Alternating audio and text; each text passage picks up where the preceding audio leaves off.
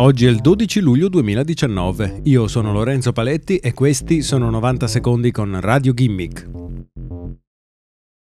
Usando milioni di vecchi articoli scientifici, un algoritmo di machine learning è stato in grado di arrivare a nuove conclusioni e scoperte. Gli scienziati del Lawrence Berkeley National Laboratory hanno usato un algoritmo chiamato Word2Vec per scorrere e leggere milioni di documenti scientifici alla ricerca di informazioni sfuggite ai ricercatori.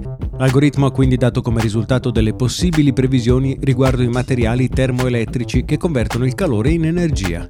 L'algoritmo non conosceva la definizione di termoelettrico e non ha ricevuto alcun tipo di addestramento precedente. Utilizzando solo l'associazione delle parole, l'algoritmo è stato in grado di suggerire quali materiali potrebbero essere utilizzati come termoelettrici. L'algoritmo può leggere qualsiasi articolo sulla scienza dei materiali e fare connessioni che non farebbe alcuno scienziato, ha spiegato il ricercatore a capo del progetto. L'intelligenza artificiale è stata addestrata facendo leggere le introduzioni di 3,3 milioni di articoli scientifici, da cui è stato ricavato un vocabolario di circa 550.000 parole.